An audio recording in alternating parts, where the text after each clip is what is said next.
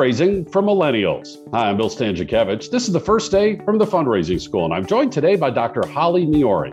Holly is the Senior Director of Development at the University of Texas, Dallas, where she also serves on the academic faculty. And Holly, great to have you with us on the Fundraising Schools podcast. Bill, it is such a treat to be here with you. And, you know, this question comes up all the time when we fundraise. It's been ongoing for the last several years. As the millennial generation has grown and grown in influence, fundraisers want to know how do I fundraise from millennials? What's the same and what's different? And Holly has conducted a study into that very question. Holly, what did you find in terms of the relationships that uh, millennials are looking for in their charitable donation relationships? So there are 75 million millennials. And we have to ask ourselves is it really worth our time as fundraisers as, and academics and nonprofit executives? And the answer is yes. And we have to still think about when we're comparing generations, um, there's still to think about it's still about the relationships, but it's really different. So let's dive in, Bill. Yeah. So, for example, you know, people always think about galas and special events. Millennials love them, don't love them. What did your study find? Oh, the answer is no. Um, we're here in Dallas, right? We love our galas. You can look us up here. And galas are a lot of time. They're they're expensive to run. They're a lot of staff time, um, but we can raise some big bucks from them. Um, but when we talk, when we teach here at UT Dallas in our fundraising classes about that, we we talk about how important they are but the millennials shy away from them. They find them extravagant. They want transparency on where the dollars are going. But but they still want that face to face it's still about that relationship. I did a case study with bvb dallas and they still were having fundraising events that face to face raising big dollars 700000 a year. Um, but what was still the meaningful time? They still come together they're engaging their friends and it was still about those social networks. So but, the event was more about the personal touch as opposed to the big event is that correct? It's a little bit of both right? It was about engaging their friends engaging their coworkers um, and the big day. Um, but they wanted to also still use that social media as well and, you know, Holly, that's consistent with what we've known from other research about millennials that uh, they're not always inclined to follow the big institutions, the big formal organizations, the way their parents and their grandparents have.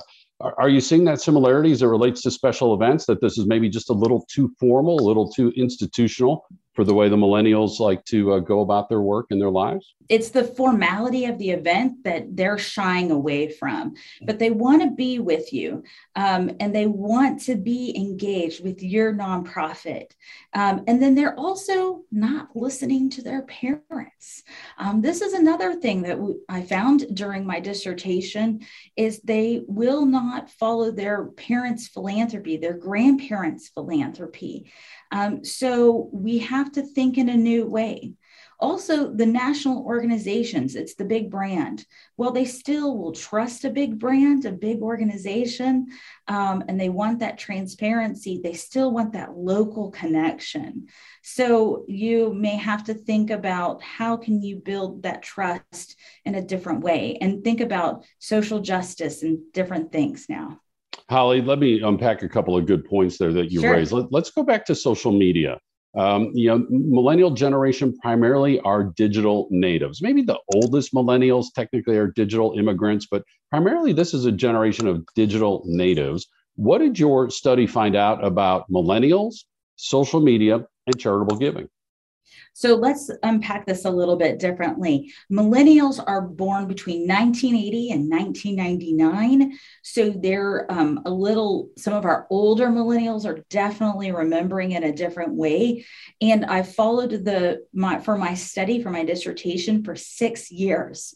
So they are it kept changing, right? So if I'm going to tell you right now that Snapchat or Facebook is the the thing, it kept changing over the six years. So I don't want to give you the new thing or the hot new thing to follow for your nonprofit or as a fundraising executive because it changed. every time I was doing my interviews. Um, so that's something that we have to realize is that even I just went to a fundraising conference last week it changed already in six months. So we've got to keep really paying attention about what is the new trend. This is why getting, um, you know, continuing our certifications, our master's degrees, or PhDs is important. Um, coming to the Lilly School or UT Dallas is important because we've got to keep up with those trends. So, Holly, if you could take a step back, uh, what I'm hearing you say is the individual vehicles, Instagram, Twitter, Facebook, Snapchat, TikTok, and so forth, mm-hmm. that those individual vehicles might change over time in terms of preference with our neighbors in the millennial generation. Mm-hmm. But more broadly, at a macro level, it's sounding like it's digital somewhere, somehow. All and we time. need to be aware of that. Can you expand on that, please? Yes, we have to be um, in the social media space to talk to our millennials. But here's what we were finding they want to share, they want to be part of it. This is part of their volunteerism, is they want to be um, being part of digital ambassadors for you. This is part of their volunteer hours is being doing something shareable and this will help with your fundraising and this is part of just like we used to have print this is what we need to do as well. Have something shareable. This is one of the things when I go out and speak and talk about millennials, this is one of the key takeaways. What are you doing to give that story? Really, it's back to the basics, still with those millennials. What are you doing to tell that story? But how can you equip a millennial to tell your story? You know, you talk about them wanting to have something to share, something that they can get involved with. Um, we speak in spoken previously on this podcast with uh, Dr. Michael Moody as well as Sharna Goldseker. They're the co-authors well. of of Generation Impact, and they have that famous line that millennials, when they donate, they don't want their name over the door. They want to walk through the door and give you some mm-hmm. ideas for your nonprofit.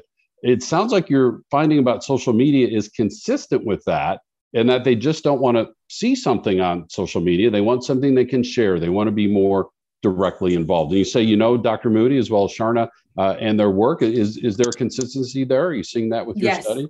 Yes, this is also tying in with some of my work on volunteerism. So, when they volunteer, they will give more. Um, my findings show that they will triple their donation from the instead of just giving the average national average of 500, they were giving all the way up to $1,700.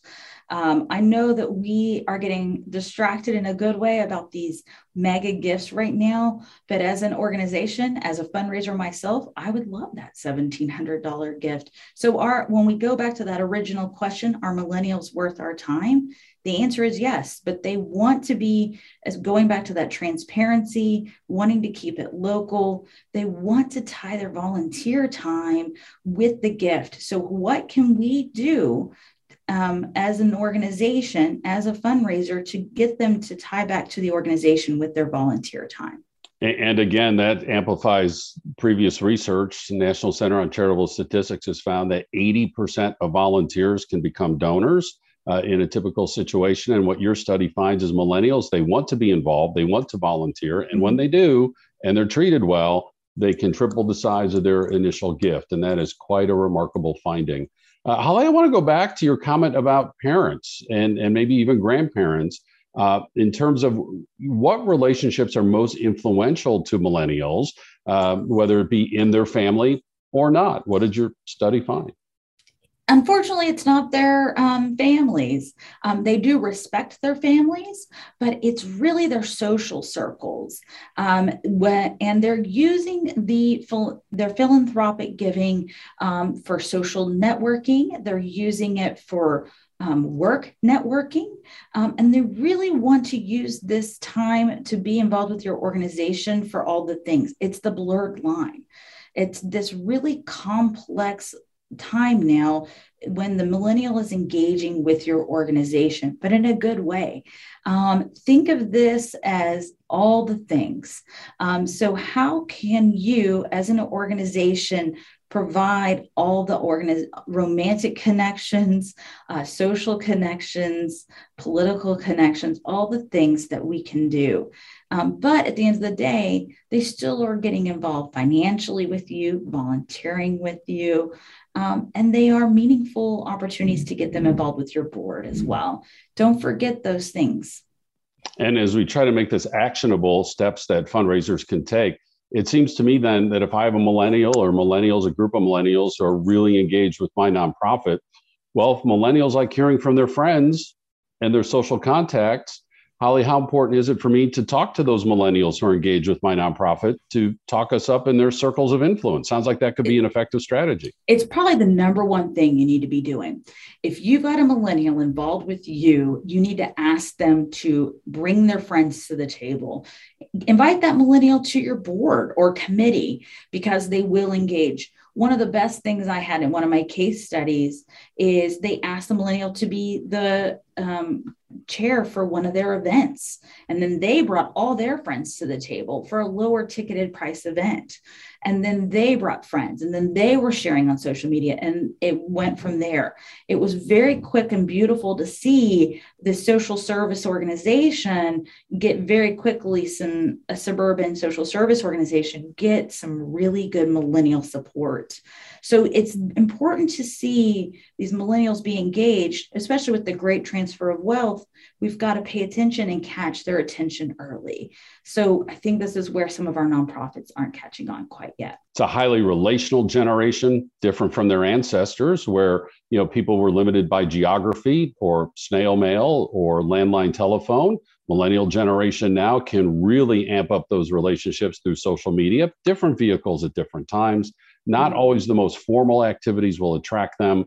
Uh, and just being in touch with meeting millennials where they are. And Holly's point too about adding millennials to boards. We hear that oftentimes that millennials feel they're being left out of being uh, invited to boards. Maybe they don't have the big Rolodex yet, big contact list yet, or or the wealth. Uh, but it's a way to get their viewpoint at the table, their relationships to the table, and help again bring up that next generation of leadership for our nonprofits. Dr. Holly Miori has done this research on fundraising from millennials, which she applies her own fundraising practice as a senior director of development at University of Texas Dallas, where she also serves on the faculty. Now, this is one of the topics that we address in our many public courses at the fundraising school. We're in Dallas and in many other US cities with our public courses, which are also available online, either recorded or live and virtual. And of course, those online courses are available to you anywhere across the world. Uh, we also have our custom training where we can design courses specifically for what you need at your nonprofit or your association or your region. We have quarterly webinars and, of course, these free podcasts. And, of course, now also be in touch with the fifth edition of Achieving Excellence in Fundraising. And this uh, new book came out in 2022. And everybody who attends Principles and Techniques of Fundraising, our gateway introductory signature course, now receives a free copy of Achieving Excellence in Fundraising uh, by coming to Principles and Techniques. All this information is available on our website at philanthropy.iupui.edu forward slash the fundraising school. Our producers today are Jennifer Boffman and Mike Anthony. I'm Bill Stanczykiewicz, and now you are now more fully informed on this first day from the fundraising school.